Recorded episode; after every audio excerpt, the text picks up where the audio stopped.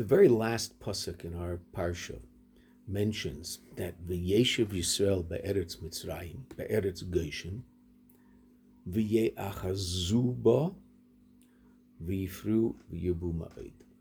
On the language of ye'achazuba, the, the, the word le'echos means to grasp, to grab. Rashi says that Am Yisrael had a certain grasp of the land.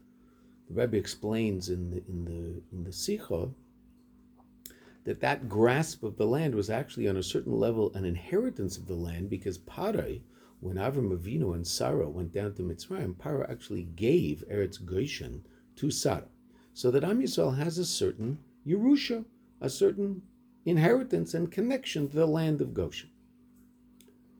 The Medrash says something completely different. The Medrash says the Lashon Achuzah, Lechois, is that we were, so to speak, held, held captive there. Lechos, that we were Achuz, we were held captive in that land, which represents the notion of the Golis of Mitzrayim.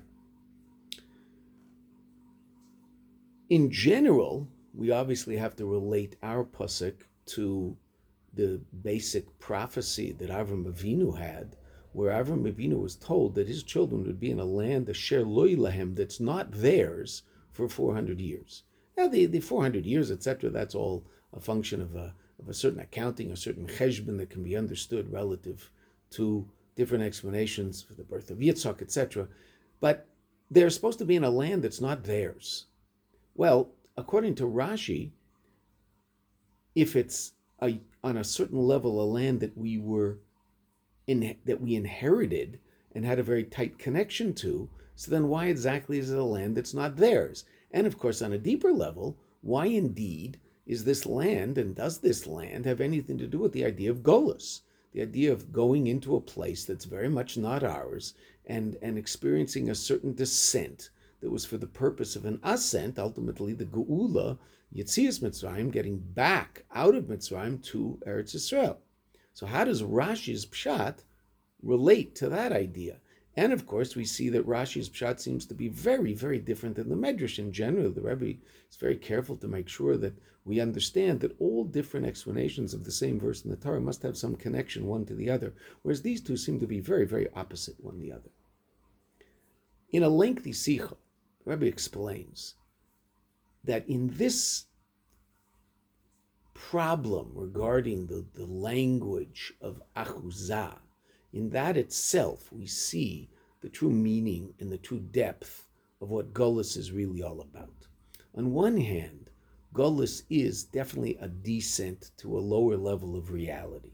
And as much as Am Yisrael has a certain connection to Eretz Goshen, to the extent that Paro gave it to Sarah, and it can be understood as our Yerusha and our Achuzah, Still, it's not Eretz Yisrael. It's not the place that HaKadosh Baruch Hu looks upon from moment to moment, from the beginning of the year to the end of the year. It's not Eretz Yisrael, as much as it might not be a place of negativity. And interestingly enough, at the beginning of our sojourn in Mitzrayim, it was in no way, shape, or form negative. And we expressed the hard work of Gullus through the hard work of very, very serious spiritual work of learning Torah and doing mitzvahs, and in that way we express the avodah kasha, the difficult work, in a positive spiritual way. After the passing of Yaakov and his children, so then our, our time in Mitzrayim took on a completely different character. And it became a time of slavery, a time of tremendous pain, a time of, a time of avodah kasha, of difficult work in gashmias and physicality. That is very much the idea of being held captive, because Gullus has both of these aspects to it. On one hand, the pnimius of Gullus, the inner meaning of Gullus, is it's simply that state that's necessary to bring about the more positive state, that state being Geula. And, and, and that's the, so to speak, positive aspect of Gullus. But of course, in a revealed sense, Gullus is a time of tremendous pain and affliction. And so on one hand, Golis is ultimately about the Yerusha. It's about the ultimate inheritance that we go into Golis to elevate the sparks that exist there and somehow take ownership of a certain aspect of the place that we are to elevate it to a state of Kedusha and bring it back to Eretz Israel. There's that aspect of the Achuzah, but there's also the fact that we're held captive. And that captivity is the external expression of Golos. There's no question that we're held in captivity. But in that captivity, we always have to understand that there's also the pnimius of Golos. There's that aspect of Golos where we're involved in something that ultimately produces positive results. In the second Sikha that's being learned this week, in the Sikha that talks about Asar B'Tevis, also in, in the 15th Chelek of Likutei Sikhas, so the Rebbe explains a very interesting aspect of these fast days. Asar B'Tevis being the first of four fast days which commemorate the destruction of the temple. In the Rambam, the Rambam discusses regarding these four fast days that they will be transformed into days of joy and gladness of heart, sasan and simcha. Not only does the Rambam mention this, but this is brought also in the Tur and in Shulchan Aruch. The Rebbe asks a very, very interesting question. In addition to dealing with this at great length and in, in, with, with tremendous, tremendous uh, uh, clarification, the Rebbe explains, asks a question regarding the Tur and the Shulchan Aruch. It's understandable that the Rambam would mention that these fast days are turned into days of joy, or ultimately days of joy. And it's not just that they stop being fast days, they ultimately are transformed into times of joy. And not only the days, but actually the fast itself becomes an expression of joy. In the second period of Yemais Mashiach, as the Rebbe explains at great length in the Sikh.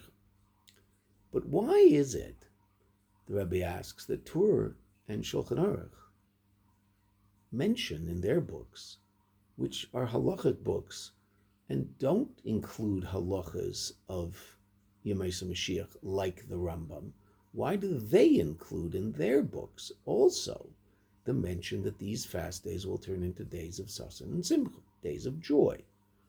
Again, in the Rambam, that's understandable because the Rambam also includes Hilchas Mashiach in his book. But the Tur and Beis Yosef and, and, and the, the Tur and Shulchan Aruch do not include the laws of Yemais Mashiach. As a matter of fact, many of the laws that will be relevant in the times of Mashiach are not discussed at all in Tur and Shulchan Aruch. The laws of tithing, etc., that are relevant to Eretz Yisrael. So why would they mention this about these fast days? The Rebbe says something absolutely fascinating.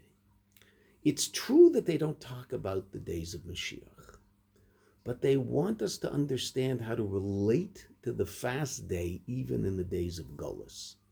That the pnimius of the fast day, the true character of the fast day, as much as in the days of Gullus it's a day of affliction because we're fasting and it's not particularly enjoyable, but the true nature of that day is that it commemorates both a day that will be a day of joy, because in the times of Mashiach, these will be days of joy, but the fast itself also ultimately is an expression of joy, because the fast itself is connected to the geula that arises from the golus. Because just as in our sikha relative to the notion of the achuza, we learn that the pnimius of the golus, the inner meaning of Gullus is to ultimately bring about the Geula.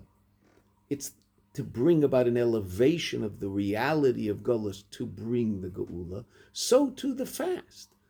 The true meaning of the fast is it's really a celebration of Geula. And when we enter into the fast with that understanding, even though we're talking about the fast that we're doing in Golas, the fast takes on its a completely different character. And the tshuva of the fast day takes upon itself a completely different character. This is in line with what the Rebbe teaches us about the relationship between Golis and Geula. That how do we transform the Goila, the Golis, into Geula? There's only one letter missing from the word Goila to transform it into Geula, and that's the Aleph. And the Aleph represents Alufo shel Olam, HaKadosh Baruch Hu himself. When we bring into the Golis a revelation of godliness, the revelation of HaKadosh Baruch Hu, we transform the Golas into Geula. And in both Sikhas, we see very, very clearly the external reality of the Golas, that we're held captive, we're fasting, but the internal reality of the Golas, that it's really simply a veneer, and the pnimius of the Golas is the Geula that sprouts from it. So the fast day on one hand can be joyful, because we understand that the fast day is simply the means to get from the Golas to the Geula. And the Achuza, the being held captive, is ultimately a precursor for the Achuza, the Yerusha, the inheritance, the elevation of the reality of Golas to Geula, the imposition and the, the revelation of the Aleph in Geula to produce Geula, the revelation of godliness in the world at large. That's very much based on what we do and how we relate to the reality of Golas. And as we learned last week, only our bodies are in Golas and not our souls. And therefore, we have the possibility to transform the Golas into Geula. It should happen speedily in our days.